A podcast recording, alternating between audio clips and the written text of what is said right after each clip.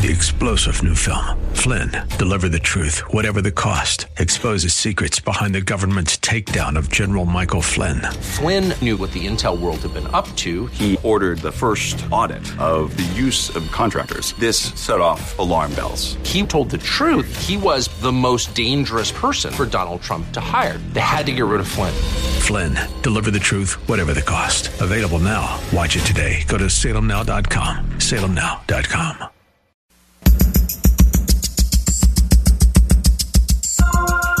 Live from Northern California, it's Lifeline with Craig Roberts. He's the host of Northern California's longest running conservative talk show. He's a man with a message, a conservative with compassion.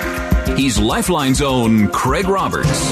Well, and he's here to say good afternoon to you. Welcome. It is a. Uh Wednesday, isn't it? That's right. I had to think for a minute.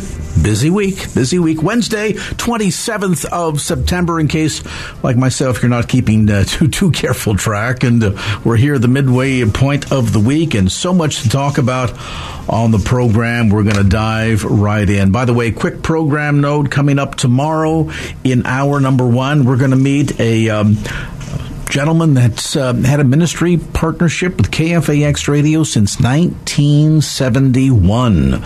We'll get a chance to visit with Pastor Daniel Moore from World Missionary Evangelism. Some exciting things that they're involved with, and uh, if you're one of the folks that tends to be a bit of a night owl and stay up for the program at 11:45 p.m. at night, I'm probably not going to bring you any new news, but uh, if that doesn't include you, you're going to about to meet a new friend, and we're going to get to that conversation on the program tomorrow night. Of course, we also have Church of the Week tomorrow evening at uh, 6 p.m. as the crow flies, and so lots going on. But let's get down to what's going on tonight, shall we? Uh, the month of September, as you might have perhaps uh, seen billboards, maybe the occasional television ad, things of that sort. The month of September is dedicated as National National Suicide Prevention Month. And it impacts the topic of suicide.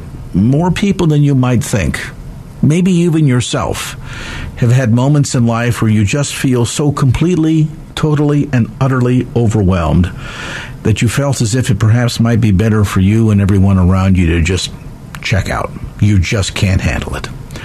And certainly, if maybe that has been a feeling that's crossed your mind more recently than this program tonight, at least in the first few moments, I think will will be a very critical help to you. Joining me is Becky Nordquist. Becky is a well known speaker, songwriter, recording artist. Uh, we've talked about her, or talked with her in the past about her book, Before We Said Hello Finding Hope After Pregnancy and Infant Loss. But today, Becky joins us to talk about this other critical topic, and that is the issue of suicide prevention. And, and Becky, welcome to the program. I'll, I'll start by confessing that, uh, at least in terms of my family, uh, no stranger to this, um, I had a second cousin who apparently reached a juncture in her life that she felt completely overwhelmed and, for whatever reason, incapable of reaching out. And sadly, tragically, decided to take her own life. And, you know, these days with so many forces of, of evil and the influences of social media and all the stresses around us in modern life, I would imagine that a lot of people contemplate this. Tell us a bit about your own story. Well, first, I have to say I'm so sorry uh, that you have experienced and endured that. Um, my own story actually uh, I the first suicide ideation I had was at age 11. I had gone through uh, an exorbitant amount of childhood sexual abuse, and it was kept secret. Uh, it was very difficult growing up. Um, just in isolation in certain ways. And we know that isolation is one way that, first of all, the enemy works. But when you are severely depressed, um, it also really uh, feeds suicide ideation and the thoughts. At a point in my early 20s, my dad had just passed away. Um, I had just a lot of going on, lot going on, trying to process through all of the abuse and um, that was throughout my upbringing. and I found myself just exhausted, tired. I had four kids, and life was completely overwhelming. I was continually having more flashbacks, and I found myself at a point where I just didn't want to go on anymore. And um, it wasn't the first time I'd felt that way. Like I said, my first thought of it was when I was 11 years old. Um, but this point, I was at a place where I was um, older. I had more formed ideas and plans. Um, and ultimately, I had a crisis in my faith. I really came to a point where I wondered if God even existed. And um, I was afraid to start crying because I thought if I started, I wouldn't be able to stop. And I just hated everything about life, about me. I became very angry with God because uh, most of my abuse happened within the church, so mm. it was very hard to understand, you know, how a good God would allow such horrible things. And so everything I loved about him was suddenly in question. Everything about my life that I'd ever known uh, was falling apart, and I'd lost a lot of dreams. And I really just completely lost all hope that anything would ever change or get better. And of course, yeah. the irony is one of the places where you normally we would say would be a, a shelter, a refuge to run to, would be the church. Mm-hmm. And so that's kind of removed from the list. And then I would imagine quite often there's the sense of also not only being overwhelmed and the, the feelings of depression that can be uh, extremely crippling, but also a, a, sense of shame. I mean, uh, so often I would suspect that for many people that, that struggle with these thoughts, that if they felt mm-hmm. as if there was a safe place, where they could go or someone they could talk to just to be able to talk things out. But oftentimes that barrier of guilt and shame gets in the way, doesn't it? Absolutely. And too often, you know, you go to the church, well, it's your problem. You just need to snap out of this. You need to think better, do better. You need to have a stronger faith. And you just, you know, but people who really understand true clinical depression understand that it's not a matter of willing yourself out of it. Depression can be so heavy and so dark and coupled with anxiety that you physically cannot get out of bed. And it's very hard to understand until you've experienced it. But literally, I had a morning where my arms and my legs felt like they were a thousand pounds each. There was no way I could move. And, you know, some of it certainly, I believe God created us very connected. So, you know, physically, there's something going on. Mentally, there's something going on but spiritually there's also something going on. So running to the church is really tough because often it's neglected to acknowledge the fact that there's also a physical component that kind of gets overlooked. Often they're not aware of that or they just don't bring that to light. They're more focused on the fact that you just don't have strong enough faith. And so you're ashamed because apparently your belief system isn't strong enough. But most often that isn't the only place that's weak in you. There's many places that are weak and that you need. Um, the other thing I want to say is that it's impossible to reach out a lot of times. You know, you see things on social media, oh, if you're feeling this way, reach out. But the truth is, is that in the depths, I couldn't reach out.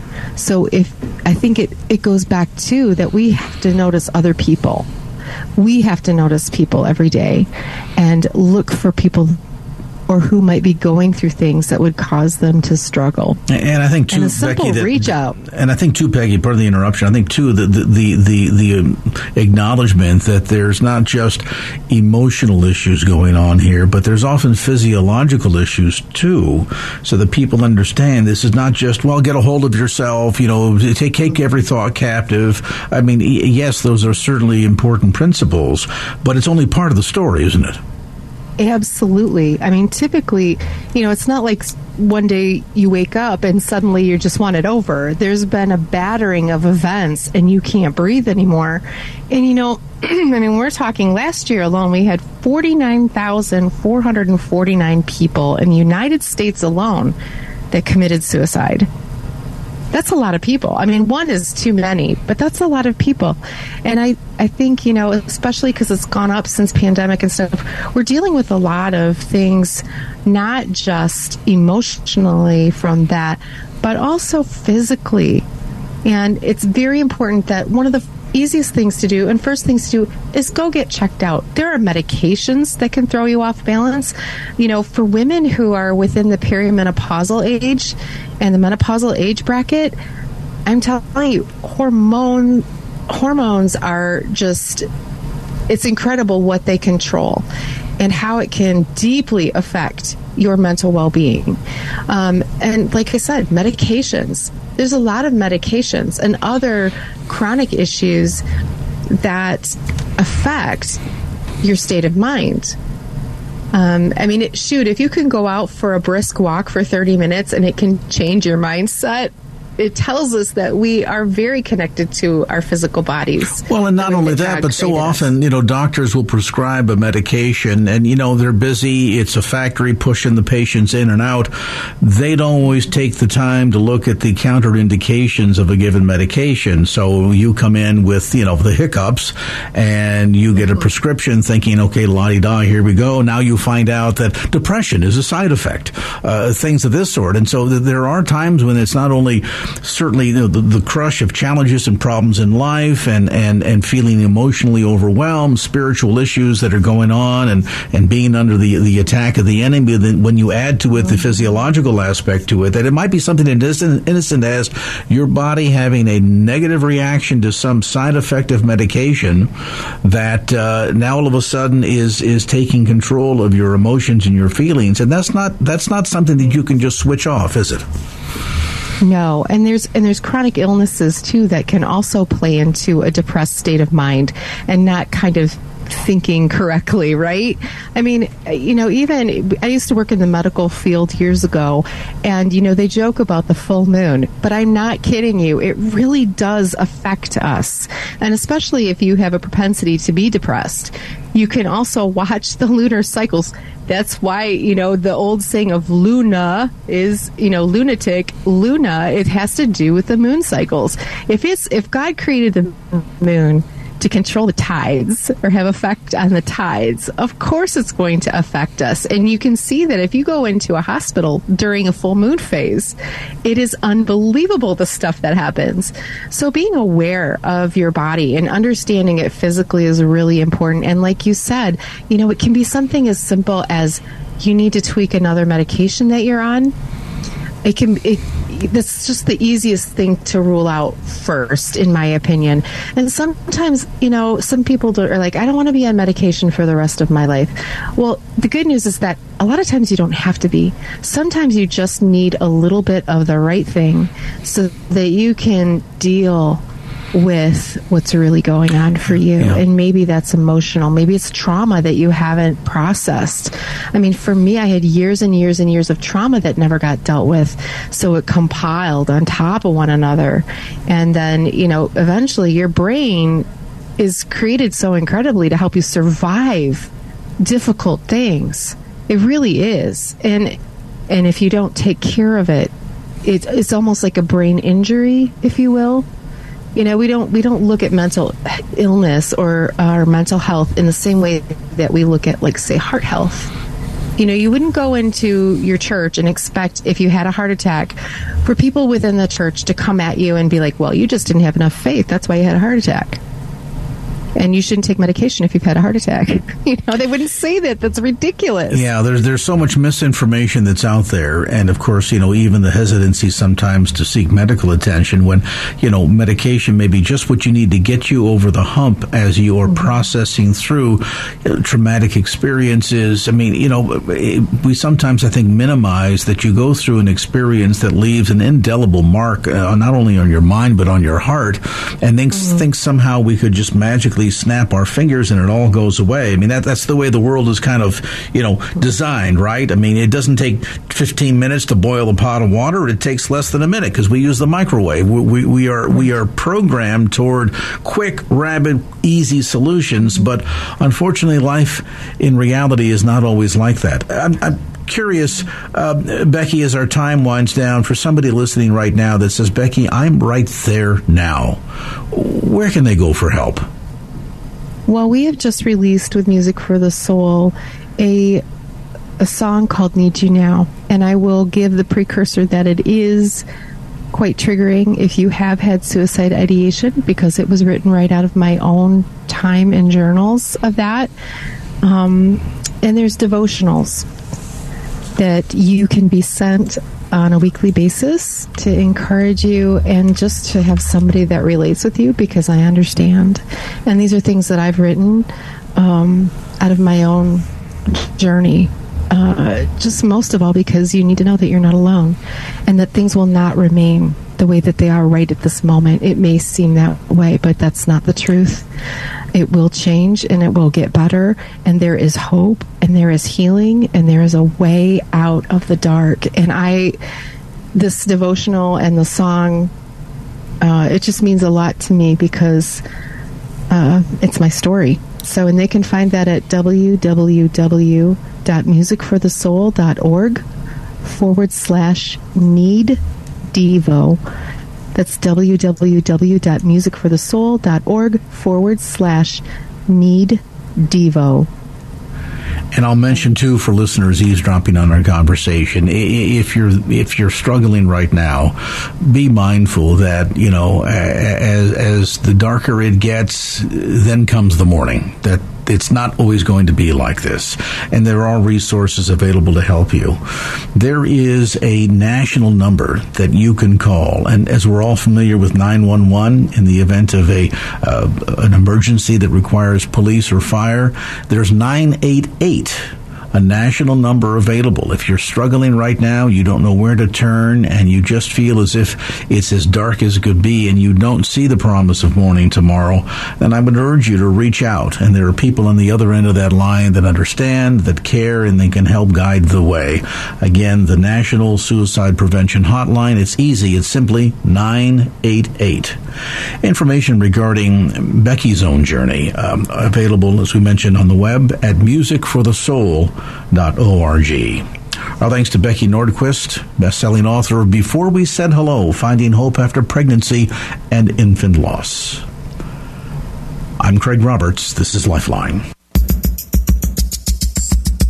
And now back to Lifeline with Craig Roberts. Well, if you're like me, you get home after the end of a busy day, maybe settle down on a Friday evening with the family in front of the widescreen and decide that you have 65 or 165 channels of absolutely nothing to watch.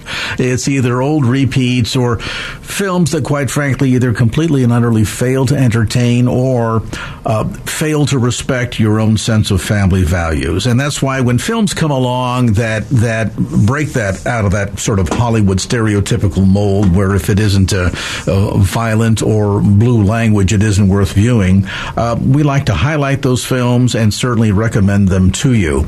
We had a chance, uh, maybe about a month ago, to visit with uh, the wife of my next guest, uh, who's turned us on to an exciting new film that coincidentally she and her husband star in. The new film is going to be opening at theaters in the San Francisco Bay area here toward the end of the month, uh, precisely October 29 and 30, playing um, the AMC New Park Mall and also at the Century Theater in Union Landing. And you can check online for theaters near you. It's a delight to have with us today the director, co-producer, co-producer, and star of a new film about to be released, as we say at the end of the month, called Miracle in East Texas. And delighted to have with us Kevin Sorbo. Kevin, welcome. Good to have you back on. Good to be here. How's everything going? It's going well, and and brother, I got to tell you, I just watched the trailer again in, in preparation for our visit. I hadn't seen it since uh, since Sam was on with me here about a month or so ago. What a delightful film! And I'm curious, and we're not going to let too much of the cat out of the bag. Folks can certainly go to uh, your website, uh, either kevinsorbo.net or go to miracleineasttexas.com to view the trailer. But first and foremost, I'm curious. This film has a ring of, of truth to it. It's a true story. Where did you find this story? Well, first of all, it's it's sorbostudios.com. Do not go to kevinsorbo.net. That is now going to be totally taken away. Um, it is sorbostudios.com, and you got a, you got a very old site there. So I just want to make sure people are directed to the site that Sam and I have together. Great, um, thank you. I'll make the correction here, and we'll remind listeners of that address in a moment. Perfect. Um, you know, it's a true story. It was set in 1930, and Dan Gordon was the writer who uh, wrote this story. Did the uh, uh, full history, historical checkup on it. And Dan is an Oscar-nominated writer. He wrote The Hurricane for Denzel Washington. He wrote Wyatt Earp, Kevin Costner. He wrote 60 episodes of Highway to Heaven for Michael Landon. He was the uh, the showrunner on that wonderful TV show. And uh, we've been friends with Dan for a long time. In fact, he did a rewrite on Sanskrit on a movie that was out in theaters about four and a half years ago called Let There Be Light that had about a four month run in the theaters. And uh, this is just, it's just a fun, fun story. It's about these two con men played by myself and John Ratzenberger that went through Oklahoma and Texas right in 1930, the heart of the Depression, and they woo, would woo widows out of their money in fake oil wells. They get to Kilgore, Texas. They strike oil, largest oil fund in the history of the world at that time. and so it's in the title, Miracle in Texas. But I'm telling you right now, there's a lot more miracles that happen within the story and after that oil strike happens. And this is a completely true story. It's it's wonderful. It's fun. It's won ten film festivals. Everything from best romantic comedy to best faith-based film, the audience favorite, judges favorite. Um, I love the fact that you can't really quite pigeonhole it because there certainly is an element of faith to it. But it's a movie that um, anybody and everybody from all walks of life could definitely watch and enjoy. Yeah, I, I definitely got that impression. I, I'm a big fan of 20th century history, so when I see the opening scene and uh, the old Ford heading down the dusty road there and recognize that it was set in the early years of the Depression, early 1930s, it immediately caught my attention. But what's fun about it, Kevin, is not only, of course, are there the wonderful romantic aspects of the film and the historical, historical aspects of it, there's the comedic side, and, and there's also that sense of value that you, you walk away. I mean, I, I love a film that entertains and distracts, but when a film also helps to support your values and your belief system and and can be something that can even be used as a teaching tool with young kids that both entertains and teaches. Boy that really that really hits all eight cylinders. And certainly this new film miracle in east texas hits all eight cylinders well, you know, I, am attracted to stories like this, especially if they're true stories. And, uh, you know, we forged a wonderful relationship with Dan Gordon, the writer. We got three other films we're trying to raise money for right now. Um, you know, it's, and it's just been, to really go over the history itself because I went in and checked on some of these things Dan wrote, and the pictures are in there. What's amazing is John Ratzenberger's character, uh, character Dad Everett, looks like the real character back in 1930.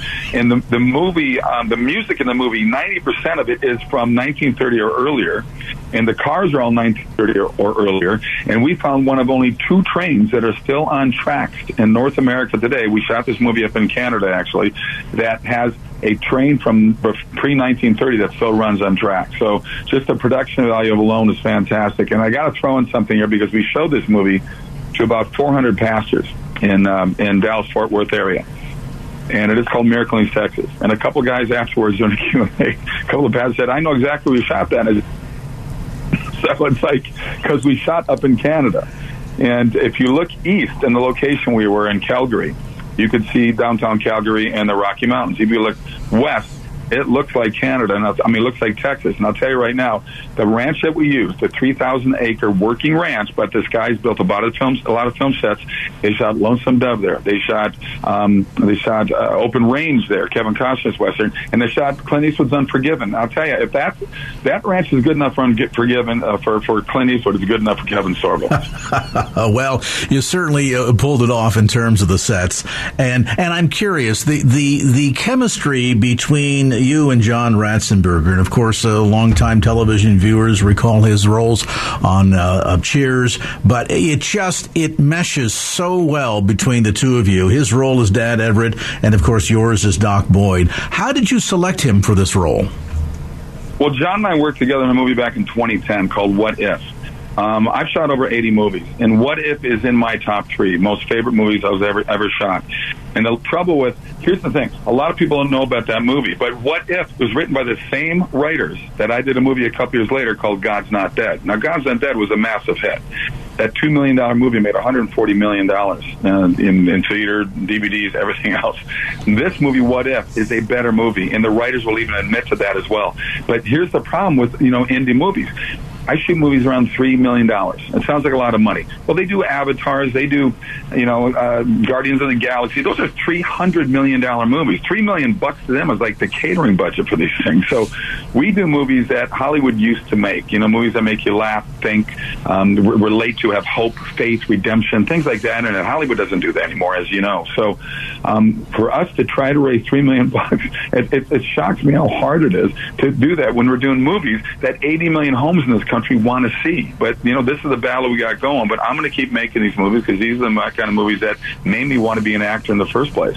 Well, and, and certainly the viewing public appreciates that, and, and I, I, share your sense of of frustration or, or dismay. Certainly, that Hollywood uh, no longer recognizes the value of these movies, and yet I hear from people all the time. And I, let me be clear for listeners: you know, we're not just talking about. Well, of course, everybody at your church is going to say they'd like to watch a nice um, Bible based or morally based film. No, I'm talking about just the average people that, that I run into. You know. Uh, families that may or may not necessarily have a, a, a, Christian bent to them or, or, you know, be out looking specifically for something that underscores their values per se, but nevertheless say, gee, I'm just so tired of what Hollywood is dishing up these days that it all seems to be nothing but blue language and, and, and lots of violence. And boy, if there isn't already enough of that in the real world, that we can't find a film that helps us escape, that's lighthearted, and that we don't have to worry about which of the kids is going to be asking kind of crazy questions after the film is over with. So it's it's it's it's refreshing to know, Kevin, that you and your production company, along with your wife Sam, are willing to take the risk to continue to produce films like this because for people like me, it's really important. Yeah, you know, I mean, I get stopped all the time. It used to be because of Hercules, my series back in the, in the 90s, or Andromeda that I did from 2000 2005. The sci fi fans love it. But the reality is now, 80% stop me in hotels, lobbies, and airports saying, We love what you're doing. Please keep making moving movies like God's Not Dead, Soul Surfer, What If, Let There Be Light. And, you know, it's amazing that uh, that is where it, the world's at right now. But I agree. You know, in the 1950s, Walt Disney said movies and television will influence our youth. Now, he said this like 70 years ago. And he was right. And I think Walt right now is flipping in his grave looking what Disney is doing to his name because Disney's well on the way to lose over a billion dollars this year with the woke movies that they're putting out. And that should be a clear sign to Hollywood that people are sick of it.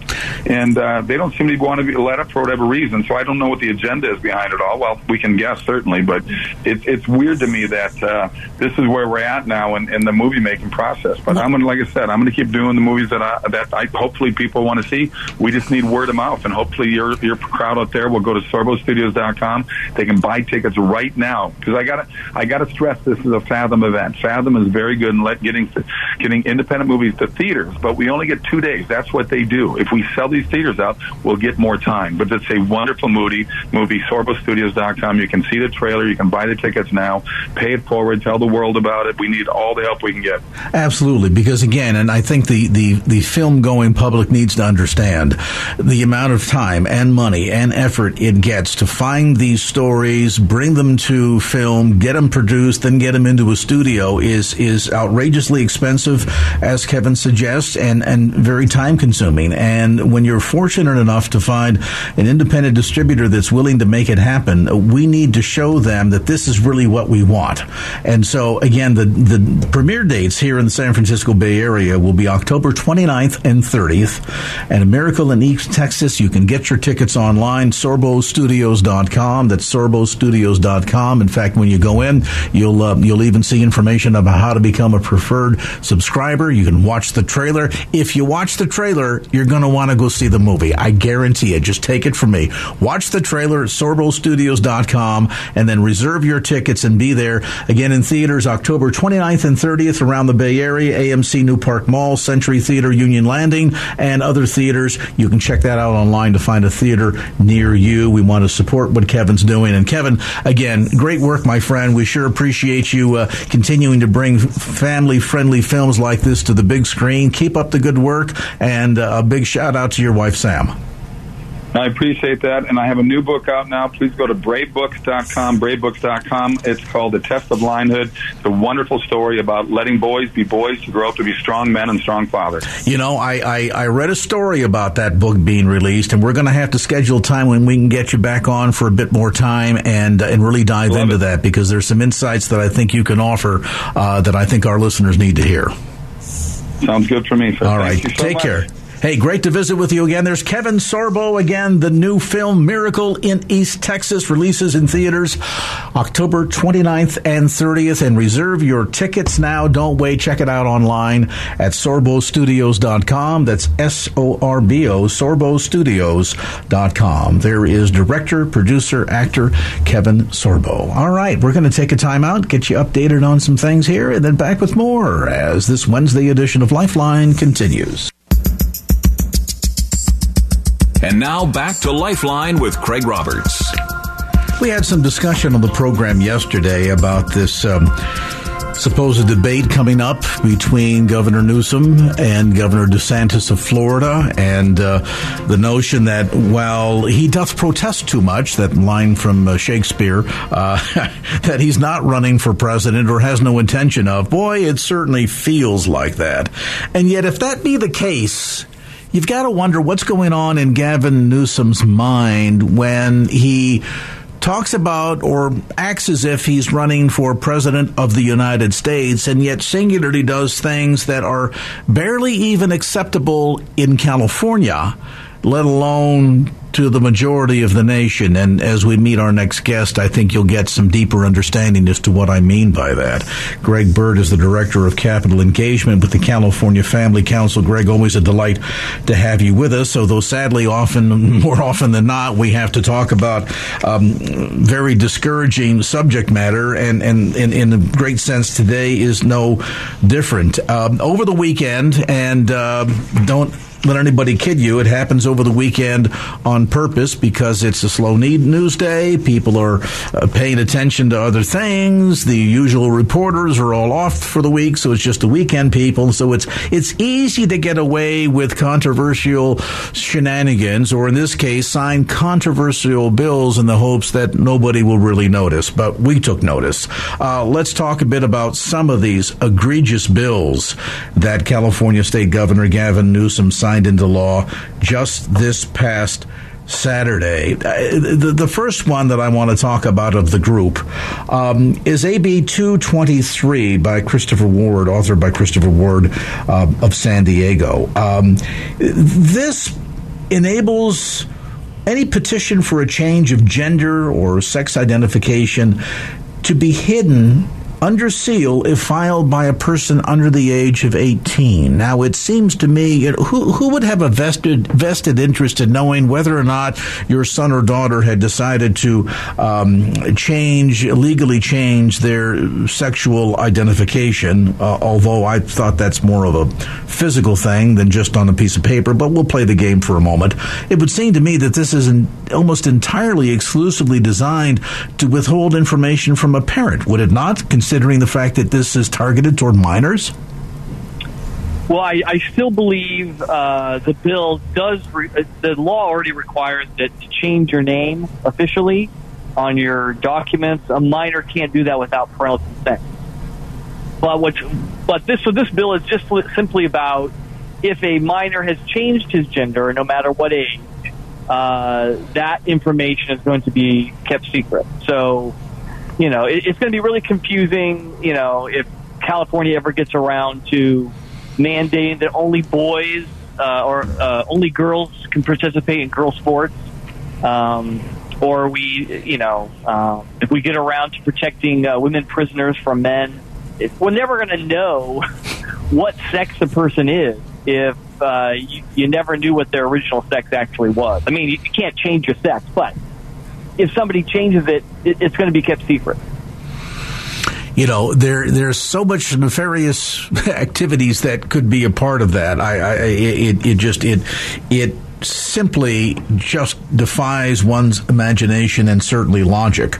Um, no I, I, think about think about a child a young person growing up and trying to find a, a partner for life right? They want to start a family. Yet nobody knows what sex a person has standing in front of you, right? It, seems as though this whole idea of hiding someone's sex from other people uh, that's going to destroy the ability to reproduce. Uh, how are we going to how are we going to produce a new generation if nobody knows what sex other people are? I mean, just think of that. Well, let me let me take it even a step further, and I know some people uh, will will think, well, you know, uh, is a minor going to do this? But we pivot to AB 760 by Lori Wilson of Fairfield, which um, relates directly to the changing of name and gender on college documents that would allow or, or, or require public colleges to enable students, staff, faculty to easily change their gender designation and name on any school records, any official school records. Now, you know, once again, I, I, I, hate to suggest that this has criminal intent behind it, but it certainly can be manipulated for criminal purposes. I mean, if somebody if somebody commits a crime and you know the FBI puts out a, a wanted poster, what's uh, in the in the order of information about what, that person who's wanted? What do they usually do? First, they give you the name. The second line, always and without failure, is their gender. Doesn't something like this begin to open up the door where there could be criminal activity and an intentional attempt. You know, I know some people say, well, you know, they're they're they're struggling with gender dysphoria. Okay, we'll set that aside for the moment. But for everybody else that could easily manipulate these kinds of laws for purposes of hiding their true identity, I can see very problematic. In a day and an age when we used to be terrified about terrorism, doesn't this also open up doors for, for activities that could be quite dangerous? No, absolutely. I mean, this this you know this all started like about five years ago when they allowed people on their driver's license to decide whether they were going to list uh, the male or female designation, irrespective of what their biology was. So anybody could next if you look at your driver's license, it lists all your physical descriptions, and when it gets to the sex, they're letting people just put whatever they want, right? And and what you're when you do that is you're letting people put false information on a government document. And government documents are supposed to be accurate representations of reality.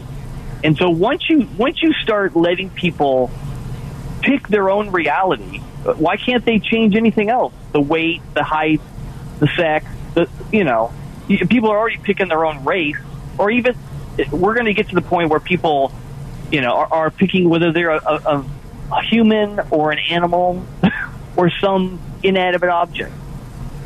I mean, that's how far this goes.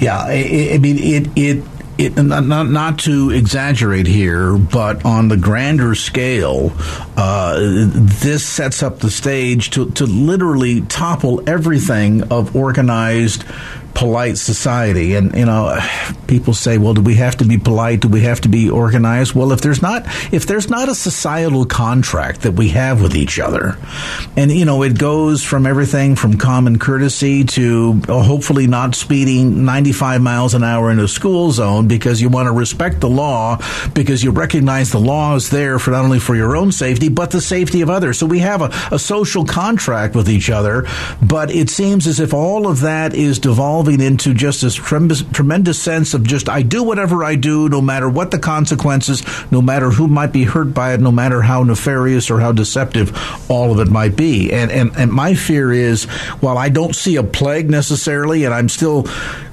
to a great degree puzzled by the, the level of attention on the gender dysphoria topic alone. Um, I, have I've just got to think that this is going to open up the doors for even further degrading of our of our society and our social contract with each other. No, no, you're right. I don't. I don't know if there's ever been a society who's just blown apart the concept of gender, right? That has given up on the binary nature of what a human being is and just erasing it. Uh, is, is there? Do we have precedent in history that uh, we can see what happened? I don't know if we do. Where, where this is uncharted territory. Yeah, I was thinking the other day, I forget who it was that I was talking to. We were talking about the disintegration of uh, great cultures and societies uh, in, in history, and the Roman Empire came up, and I immediately thought about the behavior of Caligula. and, and, you know, it seems as if we don't list, learn from the lessons of the past and tend, we're, we're, we're just inclined to, uh, to repeat them. There's another aspect here that I want to touch on that, again, just seems to pound away at small businesses. And let's face it, in recent years, California has proven that it is a state extremely hostile towards not just small business, but business of any sort between the overregulation and the taxes and uh, the laws and rules that seemingly change uh, every time you turn around. Here's AB 783, written by Assembly Member or proposed by Assembly Member Philip Ting of San Francisco, um, that requires city cities, counties, and um, those that are issuing business licenses to notify the applicant of the business license in writing of a requirement, and I, I love the short sighted stupidity here, of the requirement that single user toilet facilities must be labeled or identified as all gender toilet facilities. Now, if you go into a business, and there is a single toilet, and you don't see one marked women and one marked men, there's just one room, doesn't it already suggest that it's available to all genders, given the fact that there's only one? Why do we have to create more paperwork? More legal red tape, more notification, and undoubtedly fines for failure to do so to make it even more hostile for small businesses who are already under the crush of post-COVID environment and, and, and you know challenges in, in finding and keeping employees and paying taxes, et cetera, et cetera. Now we've got to add one more layer of bureaucracy. No, this this is all about a slow process of erasing gender altogether. Um, you know, right now, you know, this bill is kind of a, a notice to make sure businesses know they, that all their single stall bathrooms have to be all gender bathrooms. And you see this in, you know, where you used to go in Starbucks, they had two single stall bathrooms, one for males, one for females, and now they have to say all gender. But you know, they're they're moving towards that. Even the multi-stall bathrooms are going to be all gender. And if you look down uh, on my list here uh, a bill uh, by uh, Senator Josh Newman. Uh, he is now requiring all gender bathrooms to be to be on every school campus. Right now, it, it, and the bill doesn't designate whether the the all gender bathroom has to be single stall. That means if the school doesn't have a single stall bathroom, they only have multi stall bathrooms. They get to convert one of those into a all gender bathroom, meaning you're going to have boys and girls in the same space, right? Which is not going to be a, a great place. Uh, it's already unsafe on school campuses to go in the bathroom. That's where teachers don't go. What do you think is going to happen when you got boys going into girls' bathrooms? You don't even have to pretend to be transgender. You're just sticking males right in there with the females. Yeah, it, it, it really just shows short sightedness. And you know, I have nothing against men. Men, I have nothing against women. Uh, but newsflash. None of us would be here if it wasn't for men and women. you know, it's pretty basic logic, but it seems as if uh, certainly those in Sacramento repeatedly defy logic. One other bill that I want to have you speak to uh, this was authored by Senator Josh Newman of Fullerton, Senate Bill 760. Uh, and this goes back, you know, part and parcel to our discussion about the, the single bathroom now requiring a sign that says it's for everybody. Now on K through 12 public school campuses, they want to create at least one gender neutral bathroom. Um, the school districts will be allowed independently to determine whether or not it would be single stall or multi stall, but I would imagine creating a multi stall, all gender bathroom really opens themselves up for a potential lawsuit because at the end of the day, Greg, what, what what's to prevent some smart alecky 16 years old with hormones raging who who sees a girl go in and decides this is my chance? You know, under the old days, the minute you stepped, the minute you put your your hand on the door, somebody would be screaming. Today, now that's accepted uh, behavior, and I'm just wondering how long are we going to continue to pass these kinds of foolish members before somebody ends up getting raped or molested or abused, and then we suddenly wake up and say, "Oh, maybe it wasn't such a good idea after all." Well, I, I, maybe that's what people are uh, waiting for. I mean, I think we've gotten so passive um, that if this is tied in any way to the LGBTQ and you know we need to be more accepting and loving, and then you say, well, this is going to help them feel more accepting and loving. No one wants to oppose it, right? No one wants to. Parents accept this. Why would why would you accept uh, to send your kid to a school, uh, your child, your your fe- female child, your young girl into a bathroom with men? I mean, it's just it's ridiculous. I mean, they they have already done this at the state capitol. If you go to the state capitol, where kids are touring through there all the time, you know, uh, for uh, tours, they changed one of the female bathrooms into an all gender bathroom. And I used to stand and just watch the chaos that would ensue when all the boys started piling into the same bathroom with the girls. It was chaos. the girls would be screaming, the boys would be laughing. It, it was so ridiculous, and and yet, uh, you know, uh, this is the legislators defend this. Like we just need to get used to this.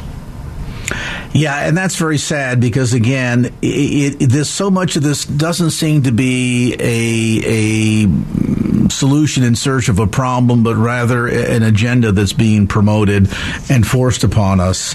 And you know, I, I I, keep warning people that uh, this is going to blow up one day, and, and, not in a good way. And and yet, instead of recognizing the warning signs or or backing down, Sacramento continues to push and push and push. And the governor, as I mentioned at the opening uh, statements, uh, my opening comments, uh, you know, pretends as if he's not running for president, but anybody that looks close enough probably concludes otherwise, and yet wants to continue to push the most radical policy policies, guaranteeing that three quarters of the country are never going to embrace this madness. And I'm not convinced California is embracing this magnet, embracing this madness, but uh, you know, here we are, nevertheless. More information on any of these items, you can check it out on the California Family website. California Family Council at californiafamily.org. That's californiafamily.org. Our thanks to Greg Burt, Director of Capitol Engagement for the California Family Council. Just never ceases to amaze me. Six o'clock from KFAX. Three star general Michael J. Flynn, head of the Pentagon Intelligence Agency, knew all the government's dirty secrets. He was one of the most respected generals in the military. Flynn knew what the intel world had been up to, he understood its funding. He ordered the first audit of the use of contractors. This set off alarm bells. The explosive new documentary, Flynn, Deliver the Truth, Whatever the Cost, uncovers the facts behind this scandal. Flynn told the truth. He was the most dangerous person for Donald Trump to hire. I find out the worst enemy that I'm going to face in my life is right here in America. They took my assessment and they wanted me to change it. And I was like, I'm not changing it. They had to get rid of Flynn with in depth interviews, archival footage, and never before seen personal records of the man behind the headlines. I just felt like I was drowning. Flynn, deliver the truth, whatever the cost. Available now. Watch it today. Go to salemnow.com. Salemnow.com.